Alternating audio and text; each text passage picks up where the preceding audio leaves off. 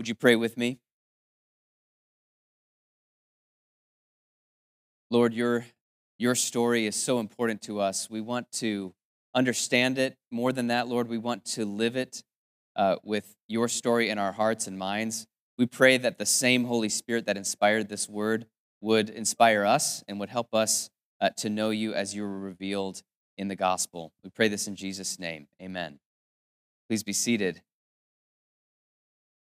and turn to Matthew chapter 14, starting in verse 22.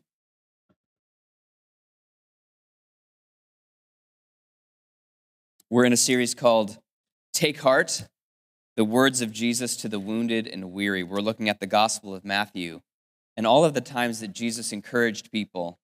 And today we're looking at the words, Do not be afraid. I don't know if you, any of you have been sailing or watched sailing on Lake Michigan, but from an outsider's perspective, sometimes sailing looks like a very relaxing activity. You know, the, the, uh, the sailboat is, is out there on the waters, cruising along the sail is kind of nice and colorful and full of wind, and uh, it looks really peaceful. The sailors look totally relaxed from a distance and like they have no cares in the world. And sometimes that's the case. But uh, from the sailor's perspective, it's not the case at all most of the time. Um, waters which appear calm one minute become stormy the next, and all of a sudden you're stressed out. A lack of wind can leave you stranded in the middle of nowhere. Too much wind can tip your boat over completely, and the wind's always changing, doing this and that. It might be a thrilling challenge to sail, but it's usually not very peaceful. It's not a way to relax.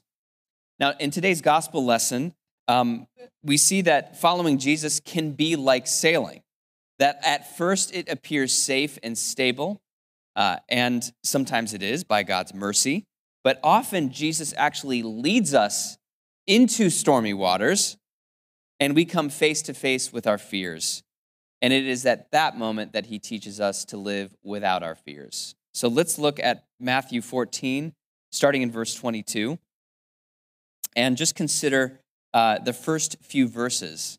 Immediately, Jesus made the disciples get into the boat.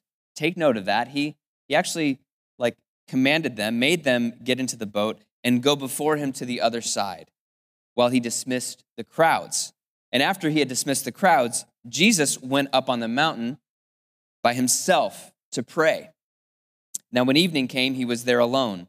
But the boat by this time was a long way from the land, beaten by the waves, for the wind was against them. So, Jesus, at this point in his ministry, has just finished his most famous miracle, the one that's recorded in all four Gospels, and it's the feeding of the 5,000. Now, the feeding of the 5,000, Jesus has now 5,000 plus very satisfied customers, very happy customers, very happy people with him who are quite ready, the Gospel of John tells us, to make him king.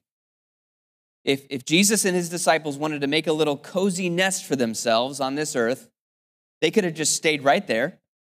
They could have just kept making bread and established a, a kingdom without fighting anybody and without going to the cross. But Jesus had other plans. As we saw, he made the disciples get into the boat and then sends them to the other side where the ministry will continue and will Jesus will continue leading his disciples into conflict, into non-Jewish areas and ultimately to Jerusalem where he will be condemned and crucified. Um, so it's going to get stormy for his disciples in the short term and the long term. But Jesus, for himself, he goes up on the mountain to pray. What's he doing there? Well, he's refueling, he's connecting with his Father, he's, um, he's bonding with his Father so that he can have the spiritual power to complete his mission. And most likely, he's also praying for his disciples as they make their way. And then verse 24 says that by this time, the boat was a few miles from land. Well, uh, by this time, we, we learn in a later verse that this is somewhere between 3 and 6 a.m. So it's a long time that his disciples were sailing into the, into the wind and into the storm. Jesus is praying for them. It's been nine hours. For nine hours, the disciples are they're rowing or they're sailing. They're um, making headway only very, very slowly. Um, and Matthew says the boat was beaten by the waves. It's almost like the waves are, are like tormenting the boat or whipping the boat or like absolutely opposing the boat's progress uh, because the wind was against them. The, the word beaten there is the, the same Greek word for tortured. The, the, the waves are like torturing the boat. And um, if you've ever been on a sailboat, you know that if the wind is against you, if the waves are against you, it's, it is torture. You're trying to make headway. You can see the place where you're trying to go, but all you can do is tack back and forth. And they've been doing that for nine hours. So you can even, you know, from the disciples' perspectives, imagine uh, the frustration or the fear that would be rising with each passing hour as you get deeper and deeper into the night. Where's Jesus in all of this? Why, why did he send us into this? Where is he? Could, couldn't this just be like easier? We, we, we, had a, we were having a great time there with 12 baskets of bread, but here we are out in the middle of nowhere um, trying to get to the other side, and Jesus isn't even with us. Um, I just want to pause for a moment to consider that the world is a pretty stormy place, is it not? The world's just like this, not just for the disciples, but for us as well. So, sure, there are peaceful times, peaceful harbors. We thank God for peaceful harbors. But safe harbors and peaceful times cannot stop storms. They don't stop them entirely. What's more, if we're following Jesus, he's often going to send us into storms. He's going to tell us to get into the boat and he's going to send us into danger, send us into waves, send us into wind. Maybe you're familiar with the four types of conflict if you like stories, movies, books, you may be familiar with the four types of conflict that make any of those stories interesting at all. Number one is person versus person. Uh, this is where someone squares off with someone else and there's a conflict, and that's the st- center of the story. So, like Dorothy facing off with the Wicked Witch in The Wizard of Oz. Or the second type of conflict, person versus nature. This, this, you know, you're trying to battle nature and overcome it, like in the story of Robinson Crusoe. What about a person versus themselves? There's an inner struggle that defines everything, like Frodo in The Lord of the Rings. It's like he's battling his own temptation towards evil the whole three books. And that's like the central conflict. Among all the other conflicts, that's the one that matters the most. Or, or what about person versus society or versus systems, like Fahrenheit 451 or the Truman Show. It's like one person battling a whole system. Um, we live in a world with all four types of conflict, and they're, they're real. It's not, a, it's not a fictional account. This world is not safe. Like bad things happen all the time. It's filled with dangers, toils, and snares. And we've been born into this world by God's sovereignty. So let's not lie to ourselves about this. Um, in this world, we will have trouble. We will have medical trouble in this world. We will have relational trouble, psychological trouble. We'll have storms in this world. And we'll contend with ourselves, with other people, with nature, and with the systems and powers of our age. We will be sent into conflict. If we're following Jesus, we will have the devil and his kingdom of darkness to contend with. And in the process, every last one of us will die. We will face our final enemy, death. And we will die, every last one of us. Amy Carmichael was an Irish woman who moved to India to rescue women and girls from sex trafficking in the early 1900s. She did this out of love for Jesus. And uh, what happened was, uh, as they began to rescue women and girls from these Hindu temples where they were being trafficked, they, they realized that they needed to care for their psychological and spiritual and physical needs. And so they established a house, a shelter, so these girls could heal physically, psychologically, and spiritually. Now, in the process, Amy and her colleagues found themselves in a great battle with evil. In The Gold Cord, her book, um, she describes how dangerous it felt to actually get close to those Hindu temples where, where the trafficking was happening, she says this there was a horror, stark horror, many a time. We knew that for many a woman, that high carved door to the entrance of the temple was the open door to hell. And for her team, to confront all of this was to touch sin in the raw. It was to touch, meaning to confront something alive, responsive, and resentful.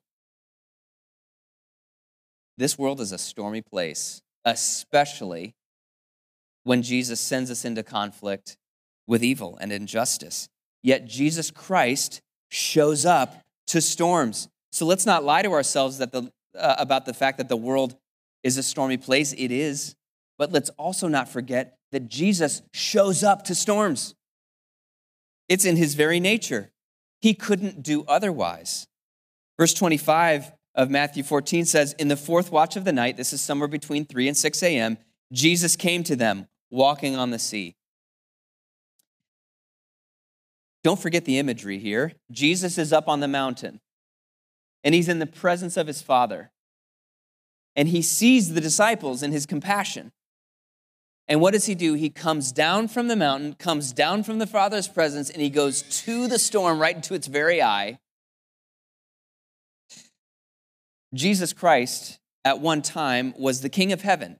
There is a peaceful land, there is a peaceful city where there is no conflict with injustice and sin and, and uh, all kinds of storms. It's a peaceful, peaceful shore. And Jesus is the king of that city. And he came down from heaven, just like he came down from the mountain, to enter the storm of our world, to go right into the very eye of the storm and the depths of the conflict, all four types of conflict, put himself right in the middle of all of the melee and be destroyed in the process to save us. He's drawn to people who are in a tight spot. And you know that? People get in tight spots. Sometimes when we're not in a tight spot for a while, that's when we start to think the world's not really an unsafe place. But it's people who are in extreme spots. They're being squeezed and they're being, uh, they're being harassed and they're being opposed and their very life is in danger. That's the people that Jesus has a heart for and comes to and helps and he brings his peace with him. He, he brings his compassion with him. He brings his problem solving with him. He brings his heart with him. So, with compassion in his heart, Jesus sees the disciples a few miles away. He comes down from the mountain. He scrambles down. Maybe he's still praying to the Father, Lord, help them. They're, they're afraid. They're, they're being opposed by the wind and the waves, and they're afraid and they're tired.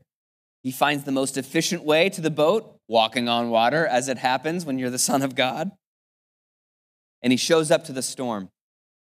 Jesus shows up to all of our storms. Sometimes we don't recognize him. Sometimes we don't, we don't know how to see him. Verse 26 When the disciples saw him walking on the sea, they were terrified and said, It is a ghost. And they cried out in fear. So Jesus is coming here to help. But as he gets close enough to be spotted, someone on the boat sees them maybe in their peripheral vision. And um, uh, you guys are familiar with the phrase the like plausibility structure. It's what you think is possible.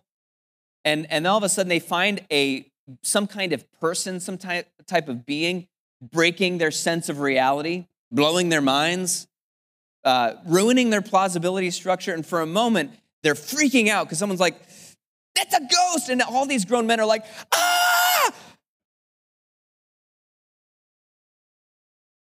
But can we blame them? We can't blame them. Um, we can only see their humanity because you and I have had those moments where we've totally lost it. We've totally freaked out. I mean, if you've been on a boat for nine hours, working, working, working, trying to get through this wind, your, your boat is being tortured by the waves. You're exhausted. And when you're exhausted, it's not hard to be afraid. It's not hard to lose your cool, it's not hard to lose perspective.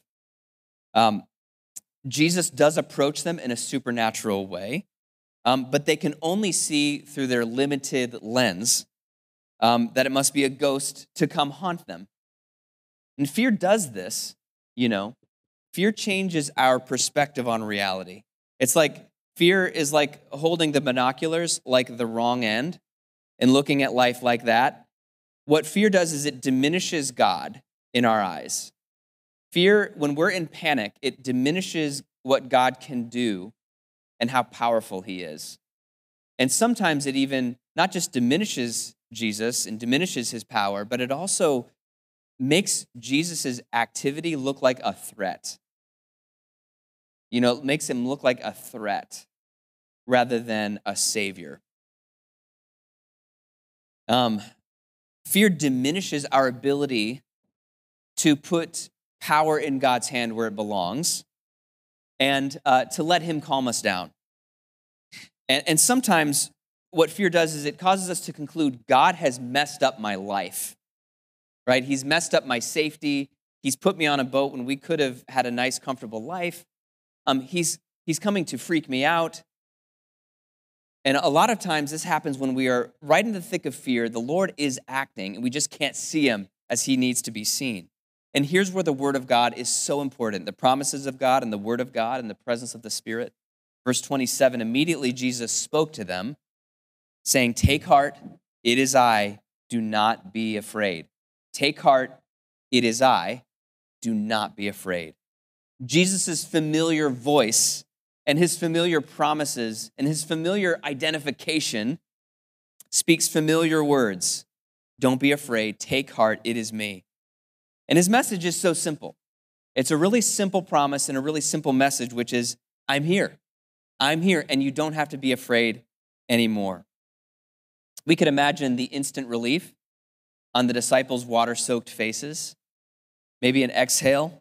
All right, it's okay. Jesus is here. And it changes everything. First of all, there's no ghost. And second of all, he can calm the storm. We've seen him do that before.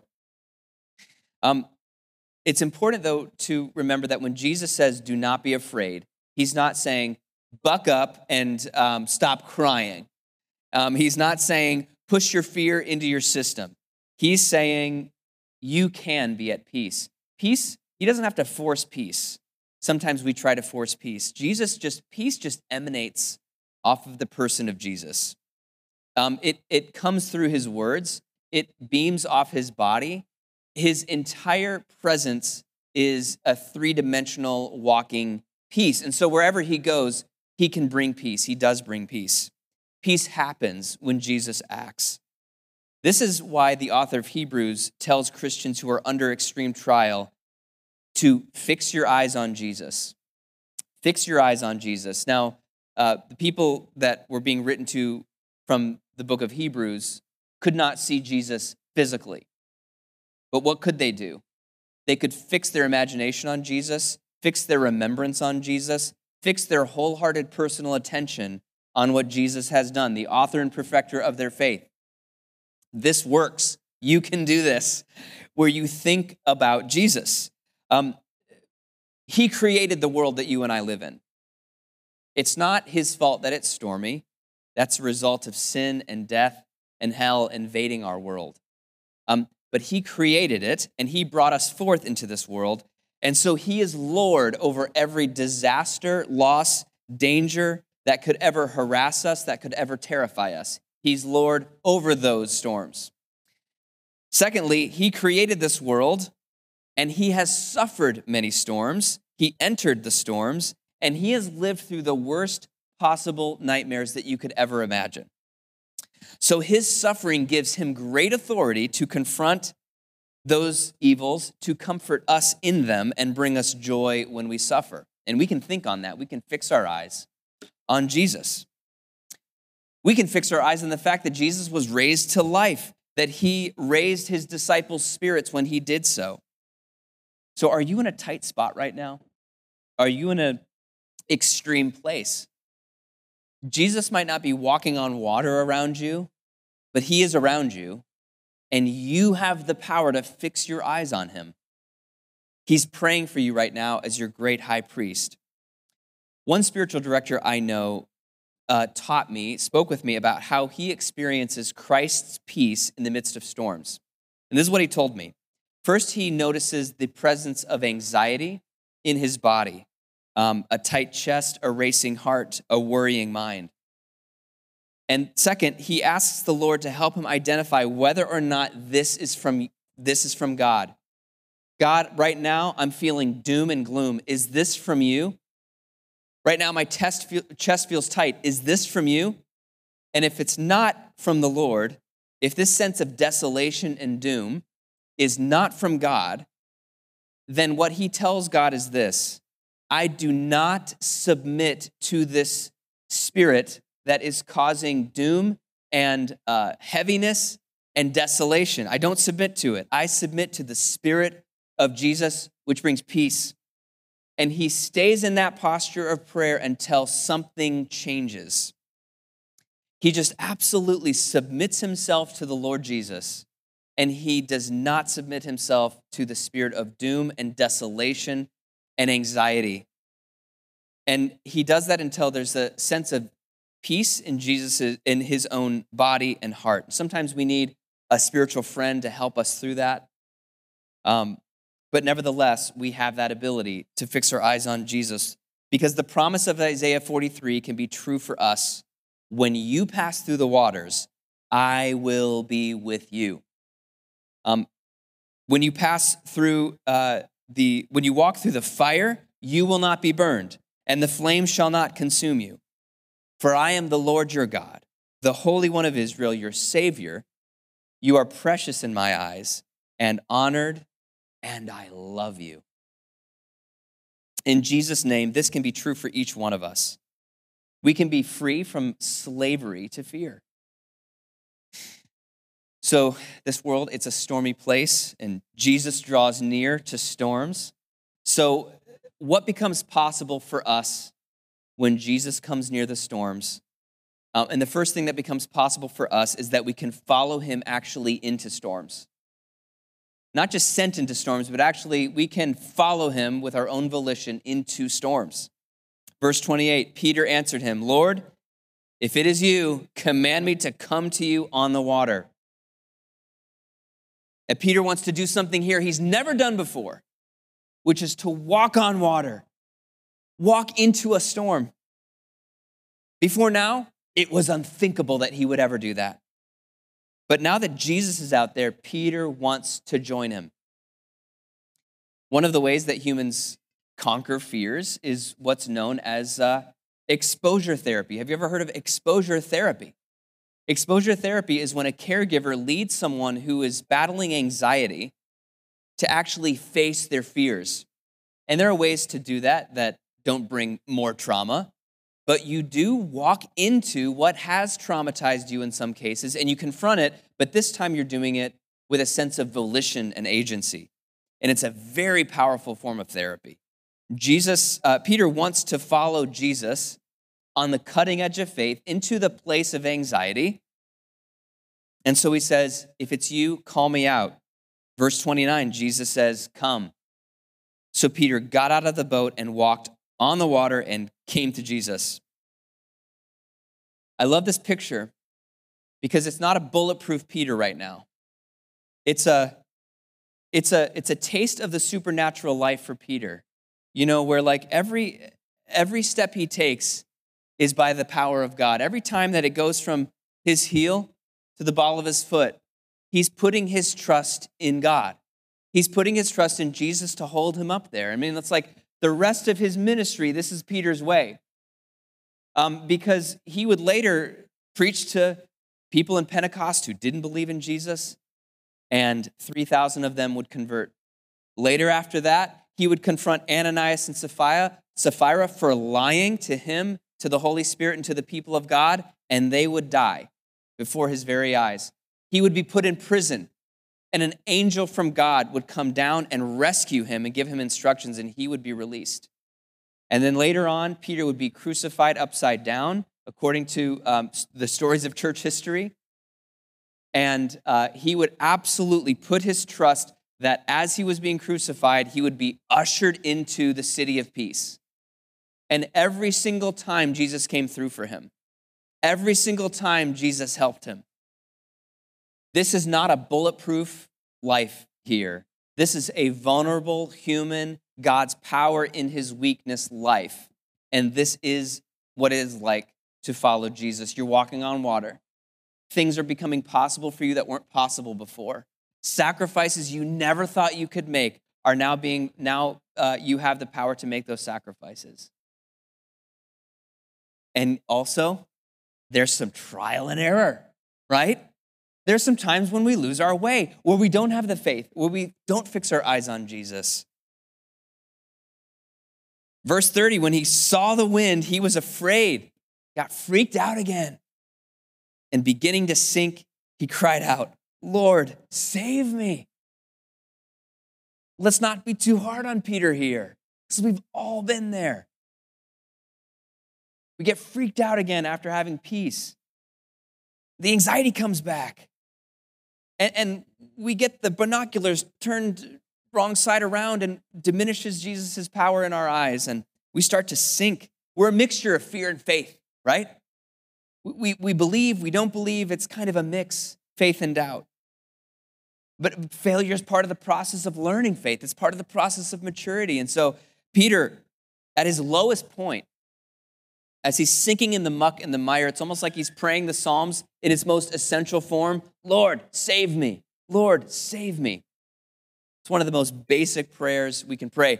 Help! and so I love that prayer. Jesus, I'm yours. Save me. I, this is all I've got. I, I'm a messy mixture of faith and fear. I'm following you. It was great yesterday, today. I'm a mess. I'm soaking wet. Save me. So, how does Jesus respond to prayers like this? He rescues Peter, verse 31. He immediately reached out his hand and took hold of him. He brings some insight, a question to strengthen Peter's faith. Oh, you a little faith, why did you doubt? And then he solves a practical problem for Peter in verse 32 when he calms the storm. The wind ceased. Um, Jesus proves himself so trustworthy when we're in that spot where all we can do is cry out, Help.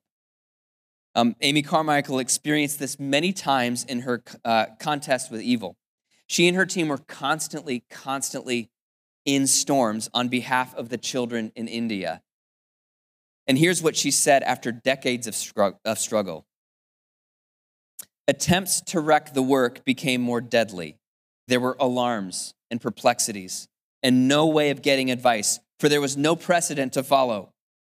But God is the God of the waves and the billows and they are still His when they come over us. And again and again, we have proved that the overwhelming thing does not overwhelm. Once more, by His interposition, deliverance came. We were cast down, but we were not destroyed. Like Peter, we're free, and like Amy Carmichael and her team, we're free to actually follow Jesus into the storm, into our fears, with a sense of empowerment, um, with a sense that his presence is with us. We might cry out, we might sink, we might fail. He's not going to leave us or forsake us. He's teaching us to trust him. Um, and this is his chosen path. This is the only way that we will be free of fear. Did you know that? It's the only way that we will be ultimately free of fear. There's no other way. There's plenty of times when Jesus brings calmness to us. But if we are going to be fearless, we are going to be facing our fears with the presence of Christ. Ask anyone in heaven if they're afraid of death. You have to get there first. But when you do, ask them if they are afraid of death. Ask yourself if you're afraid of death once you've passed through death, and you'll realize, we will all realize that what we were afraid of was only by the power of Jesus the gateway into life. Do you know that's what gave the early church so much courage? And they needed so much courage. They faced so much storms, so much opposition, uh, so much marginalization, and in many cases, death. But they weren't afraid of it. They said, well, Jesus transformed it into the gateway of life, so I don't have to be afraid of extreme spots, tight spots, stormy spots, conflict zones.